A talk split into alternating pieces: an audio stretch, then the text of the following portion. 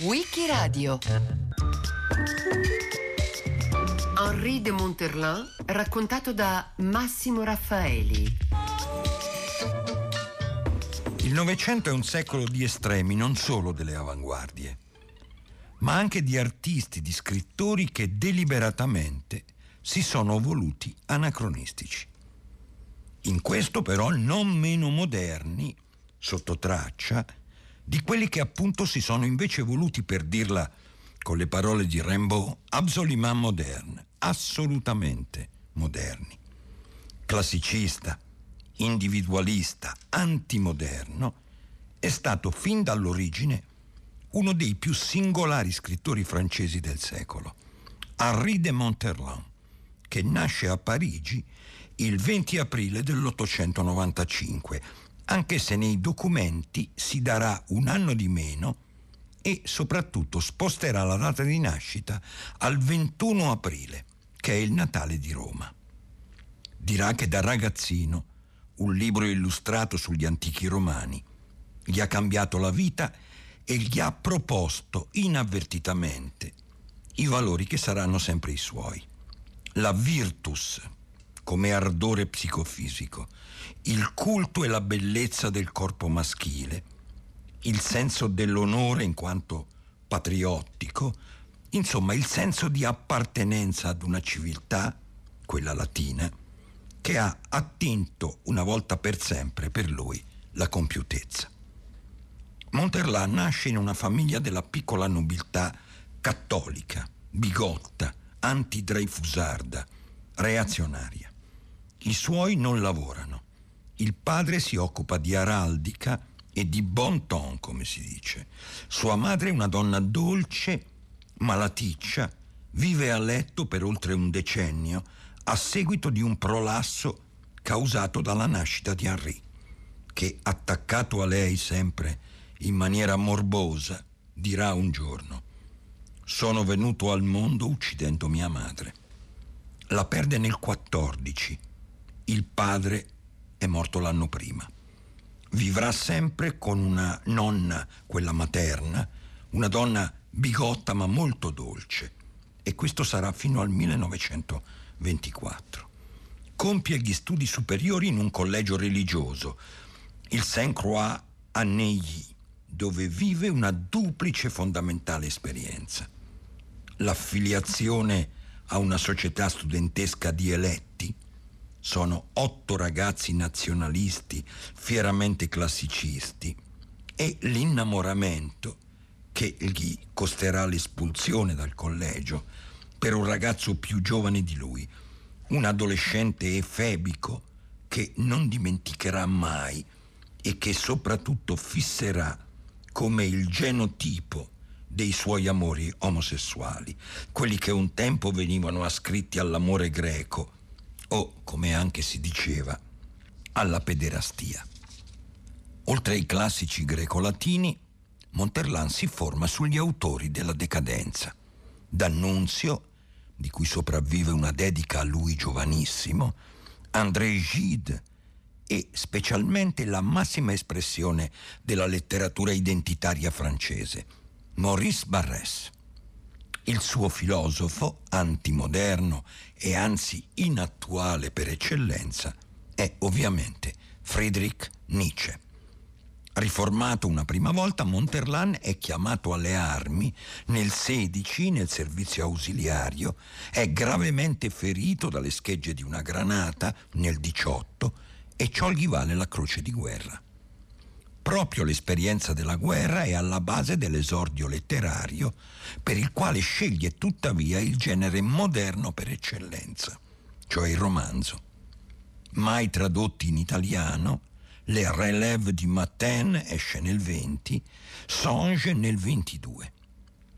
Due sono i succedanei della guerra che corrispondono alle passioni cui Monterland si abbandona già alla metà degli anni venti, quando perde sua nonna ed inizia un'epoca di vagabondaggi. Prima il Midi francese, Marsiglia, dove vive per lunghi periodi, poi l'Africa francese, Tunisia, Marocco, Algeria. Un giorno scriverà un romanzo, La Rose des Sables, La rosa di sabbia, e lo terrà decenni nel cassetto. È un romanzo che espone in maniera diretta le infamie del colonialismo, anche se è scritto da un nazionalista. Infine la Spagna, il suo paese elettivo, dove fiorisce la passione per la tauromachia, che è praticata da Monterland da dilettante e però è ispirata dal suo amico Juan Belmonte, uno dei maggiori toreri del suo tempo. La tauromachia è una passione che Monterland divide con Hemingway e con l'etnologo scrittore francese Michel Hayris, fra gli altri, ed è una passione, come vedremo, emblematica per lui per la concezione che ha della realtà e anche della letteratura. L'altra sua passione è lo sport, il calcio in particolare. Il bell'album Monterland che nel 79 per la biblioteca della Pléiade gli dedica Pierre Cipriot, contiene alcune immagini dello scrittore in divisa da portiere. Gioca nello Stade Français a Parigi e nel Siviglia quando si trasferisce nel quartiere gitano Triana proprio sul Guadalquivir, allo sport come metafora del cimento bellico, come rito virile ascetico, come prova del fuoco bellica, sono dedicate le pagine in prosa e poesia di Les Olympiques, un libro del 24 che esce in contemporanea con le Olimpiadi di Parigi e diventa un successo. Al calcio è dedicato un altro libro composito dello stesso anno, le onze davanti la Porte Dorée, gli undici davanti alla Porta Dorata, anch'esso mai tradotto in italiano.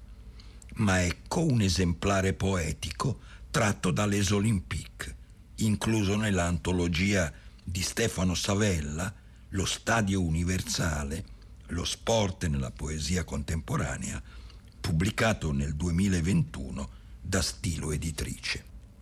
Lo stadio è soltanto silenzio e solitudine. I riflettori si spengono uno a uno. I vetri degli spogliatoi si spengono tutti insieme. Qualcosa è finito. Non resta che un ragazzo laggiù a lanciare il suo disco nella notte incombente. Sale la luna, è solo, è la sola cosa chiara sul terreno.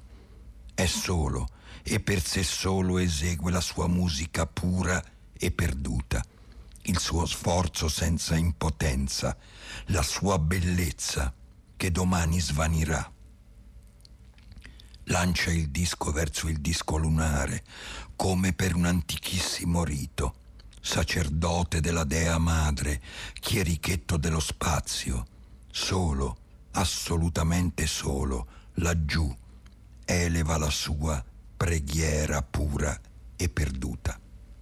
Benché possa sembrarlo e benché avesse il mito della gioventù, Monterland non è stato un autore precoce e soltanto nei pieni anni 30 ha attinto una prima maturità proprio nella forma romanzo, alla cui messa a punto sempre presiede qualcosa che sembrerebbe invece mancare a un fiero classicista, al propugnatore di ideali nazionalisti, cioè l'ironia, che in greco indica proprio il distanziamento, la capacità di utilizzare, di manipolare una materia che in sé è molto spuria. Ne escono due autentici capolavori. Il primo è del 34, Le Célibataires, gli scapoli, tradotto da Mondadori nel 1953 e ancora negli anni 80 in circolazione in un Oscar Mondadori a cura di Luciano De Maria. Si tratta di un triangolo ben poco amoroso di due fratelli scapoli, un banchiere affermato e invece un bohemien molto bislacco, che sono alle prese con un nipote inetto, fallito. Sono uomini anacronistici questi personaggi di Monterland, ma lo scrittore non indulge affatto alla nostalgia della vecchia Francia, o insomma non la crede il paradiso perduto. Piuttosto, nel suo sguardo, c'è, implacabile anche se implicita, una critica del mondo che li esclude, che li annienta, un mondo totalmente mondanizzato e mercificato, un mondo che li lascia soli, che li disperde come atomi alla deriva. E qui lo stile di solito freddo, marmoreo, cartesiano di Monterland ha delle evidenti nervature espressioniste. Collera, odio, fierezza, cattiveria, quali si fossero le componenti del suo sentimento, quel sentimento era senza alcun dubbio una vigorosa affermazione di vita. Guardava continuamente l'orologio. L'idea lo invase di nuovo. Andarsene. Di colpo scattò in piedi, andò verso la porta e scandì con voce tagliente, ma senza guardare nessuno, se vi garba voi altri farvi da un sega ossi. E aperse l'uscio. Udì qualcuno alzarsi nella stanza vicino. Apparve la domestica. Direte al dottore che io non sono uno che aspetti un'ora e mezzo davanti alla porta d'un medico di paese. Uscì. Era scesa la notte. La sua collera aveva tutte le caratteristiche dell'ubriachezza e dell'ubriachezza gli dava l'audacia e il piacere. Sentimento proprio non soltanto ai deboli. La collera è dolce come il miele, diceva Achille. Non aveva fatto dieci passi quando vide fermarsi la corriera. Vi salì. C'erano in tutto tre passeggeri sulla corriera che volava tra due file di fantasmi, i tronchi dipinti di bianco degli alberi che costeggiavano la strada. Quella velocità s'accordava col ritmo dei suoi sentimenti. Si ripeteva, ora ho capito. Che cosa aveva capito? Che c'era di mutato nella sua vita? Davanti a essa l'abisso permaneva, ma qualcosa sì era mutato. L'idea che egli concepiva di se stesso come il gesto appena percettibile di due dita apre le imposte di certe persiane e la stanza finora tenebrosa diventa una assolata fantasmagoria, così un semplice mutare atteggiamento, l'uomo si ribella anziché accettare e tutto il suo paesaggio interiore passa dall'ombra al sole. Les sanglots longs des violons de l'automne berce mon cœur d'une langueur monotone. Tout suffocant et blême quand sonne l'heure. Je me souviens des jours anciens et je pleure. L'altro picco di Monterland è addirittura una tetralogia romanzesca che esce fra il 36 e il 39 sotto il titolo Le jeunes filles, le ragazze. Purtroppo in italiano esiste solo il primo titolo nel catalogo di Adelphi, Le ragazze da marito, per la versione di Cesare Colletta. Quanto allo schema, Qui si torna ai primordi del romanzo, cioè al romanzo epistolare, e il modello evidente è le liaisons dangereuses, le relazioni pericolose di Choderlos de la Clos. Sul serio questo è un Monterland che nessuno si aspetterebbe, dato il suo stereotipo di misogino, di uomo impenetrabile, algido. E invece lo scrittore dimostra qui una capacità sottilissima di cogliere l'universo femminile, di sentirne la complessità. Nel romanzo c'è uno scrittore, Costal, al centro di un flusso epistolare con due ammiratrici. Una sembra una vera e propria stalker ed è invece a sua volta una scrittrice, l'altra è una donna pia e molto smemorata. Costal crede, si illude di dominarle, ma ne è dominato, talmente dominato che è costretto a cercare di comprenderle. Perciò si arrende e alla fine va in crisi.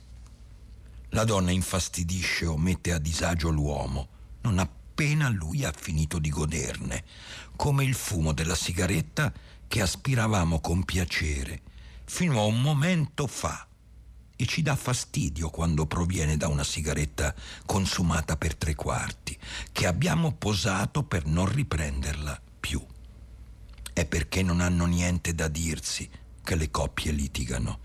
Per loro è un modo di passare il tempo. L'uomo dovrebbe impegnarsi per educazione, per gentilezza, per senso del dovere, a dedicare del suo tempo alla donna che l'ha appagato Quando si occupa di lei, invece, ha sempre la sensazione di farle un favore. Gli unici che si interessino continuamente alla donna sono i libertini, perché in loro la curiosità, che è l'anima del desiderio, è continuamente viva. Di qui l'indulgenza delle donne nei loro confronti, anche delle donne più serie. La felicità delle donne, osserva acutamente il personaggio di un romanzo, proviene dagli uomini, ma quella degli uomini proviene da loro stessi. La sola cosa che una donna possa fare per un uomo è non turbare la sua felicità.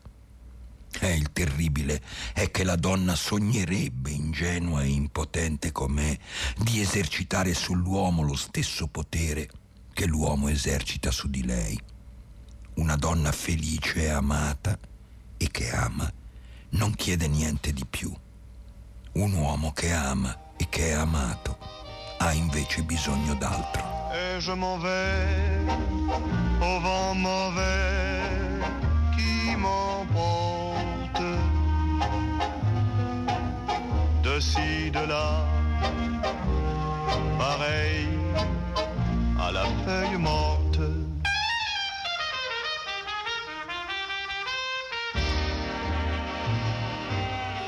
Il riservo, un atteggiamento come si dice impolitico, caratterizza la posizione di Monterlan, che pure tutti sanno essere un uomo di destra e un conservatore. Un più spiccato interesse per la politica manifesta invece negli anni Monterlan che vanno dal tentato golpe fascista del febbraio 34 al Fronte Popolare, al Patto di Monaco, fino alla disfatta e all'occupazione nazista con l'appendice dello Stato fantoccio a Vichy, guidato dal maresciallo Petain. Monterlan è un petenista dichiarato, ma non può dirsi un acceso collaborazionista e infatti dopo la liberazione se la caverà con un anno appena di divieto a pubblicare.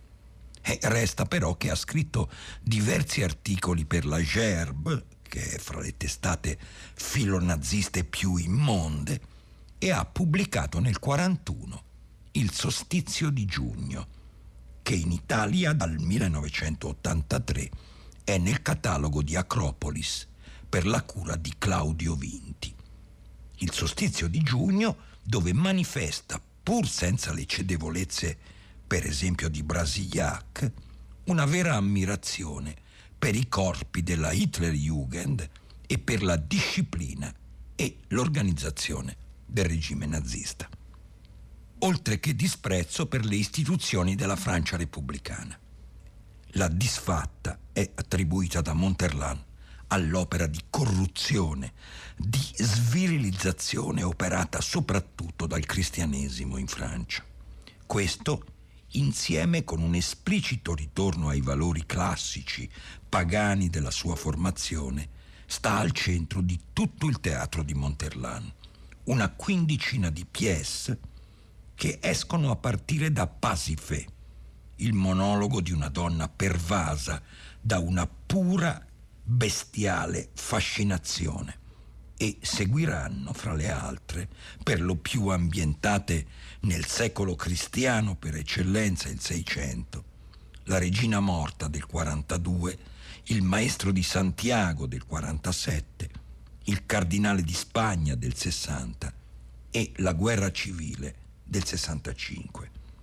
Tra tutte spicca Port Royal del 54, che ha la struttura di un oratorio ed è anche un drammatico gesto di omaggio a un cristianesimo ascetico, il giansenismo, che lo scrittore tuttavia sente cancellato una volta per sempre dal cattolicesimo romano.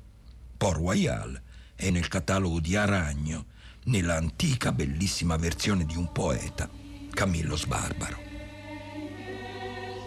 Prego Dio che mi purifichi di tutto ciò che ho udito giungermi dal mondo esterno e che io lo dimentichi. No, non firmerò un formulario che condanna proprio quelle idee sulle quali questo monastero è stato riformato, cioè si può dire fondato. Poco importa ciò che comprendiamo o non comprendiamo nelle proposizioni di Giansenio che il formulario condanna. Poco importa se si trovano no di fatto in Giansenio, visto che se ne discute. Il formulario è diretto contro tutto ciò che amiamo e contro tutti quelli che amiamo. Io non lo firmerò mai.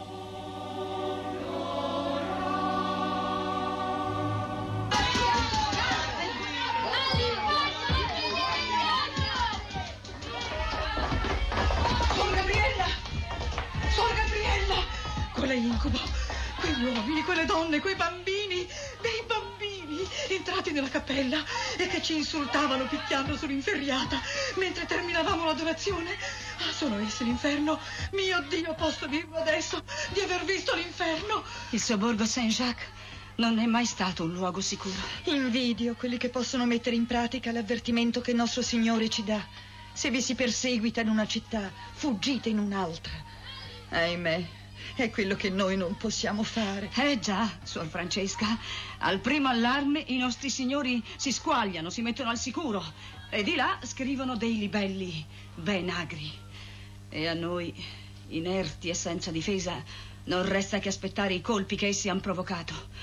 Fare le nostre processioni coi piedi scalzi e l'acqua benedetta. Ecco tutte le nostre armi. Ha ragione, Suor Flavia.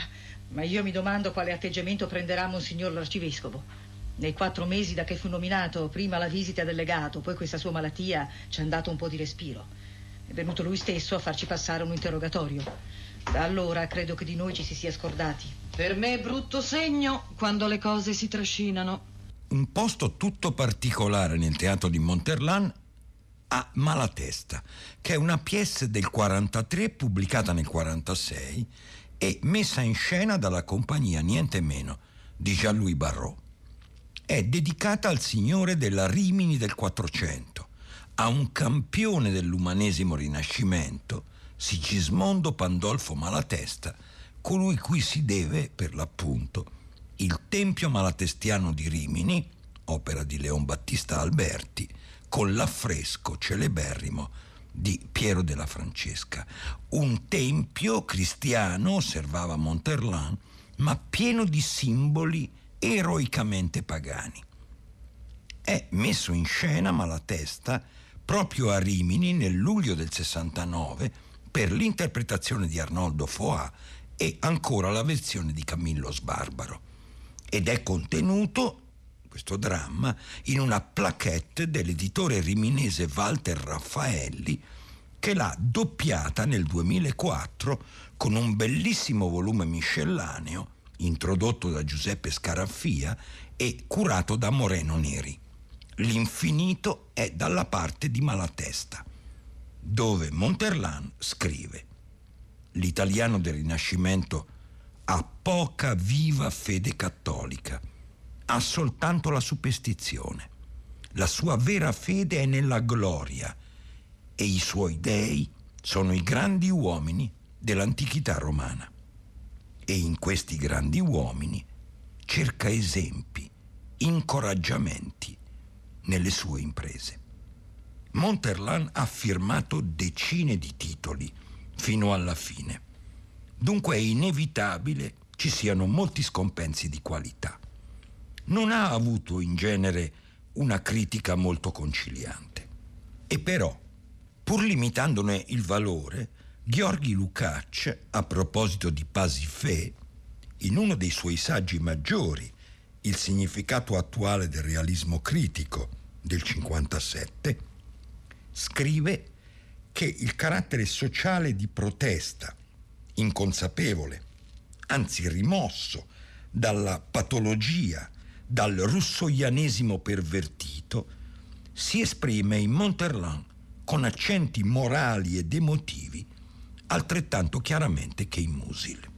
Carlo Bo, per parte sua, in un suo diario critico, parla di un grande stilista, sia pure affetto da una spaventosa idolatria di se stesso.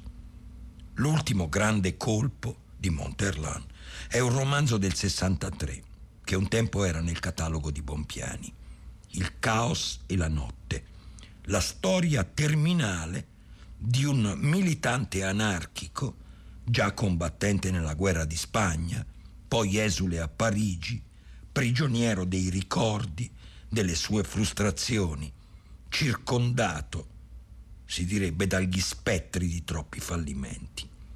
Costui torna a morire in Spagna, in una patria che il dittatore Francisco Franco ha totalmente normalizzato in un connubio terribile di terrore poliziesco e di cattolica ipocrisia.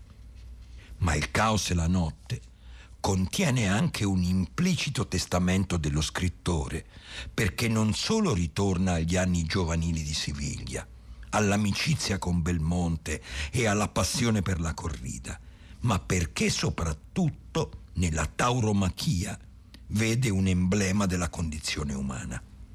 Il toro non è più il bersaglio dell'eroe, al contrario il toro, la vittima designata, è l'eroe in quanto è l'uomo stesso. Gli ultimi due decenni della vita dello scrittore sono anni di ripiegamento, di sostanziale marginalità. Monterlane è impensabile negli anni della contestazione, del boom economico. Vive in un primo piano del Quai Voltaire, davanti alla Senna, in una casa museo semivuota, piena solo di maschere antiche, romane in particolare, di busti, di calchi di statue classiche. Il suo vitalismo si è mutato in una profonda malinconia. Gli ha impedito il dragage, come lo chiama, la caccia ai giovani maschi. Ancora nei pieni anni 50 lo va a trovare Indro Montanelli e ne esce un ritratto grottesco che è nel secondo volume di Longanesi della raccolta montanelliana Tali e quali.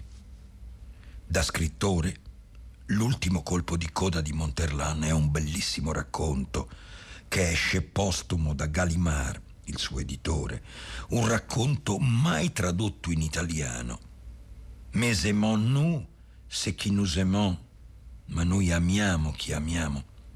Un racconto di grande intensità e anche di grande castità, dove lo scrittore torna all'amore adolescente, lo stesso amore che lo fece allontanare dal collegio Sainte Croix a Neuilly. Dal 1968 non esce quasi più di casa, da quando sulla balconata del Sacro Cuore a Montmartre è caduto e si è lesionato irreparabilmente il nervo ottico. Sta diventando cieco.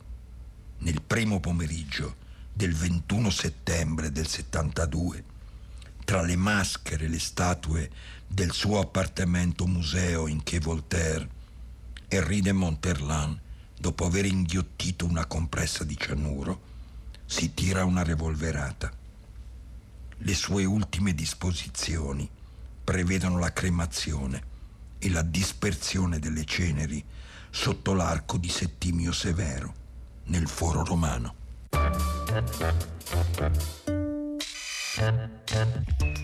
Il 21 settembre 1972 muore suicida a Parigi Henri de Monterland. Massimo Raffaeli l'ha raccontato a Wikiradio a cura di Loredana Rotundo, con Marcello Anselmo, Antonella Borghi, Natascia Cerqueti e Roberta Vespa. Questa puntata è stata realizzata da Laura Zanacchi. Per riascoltare e scaricare il programma vai sul sito di Radio 3 o scarica l'app RaiPlay Radio.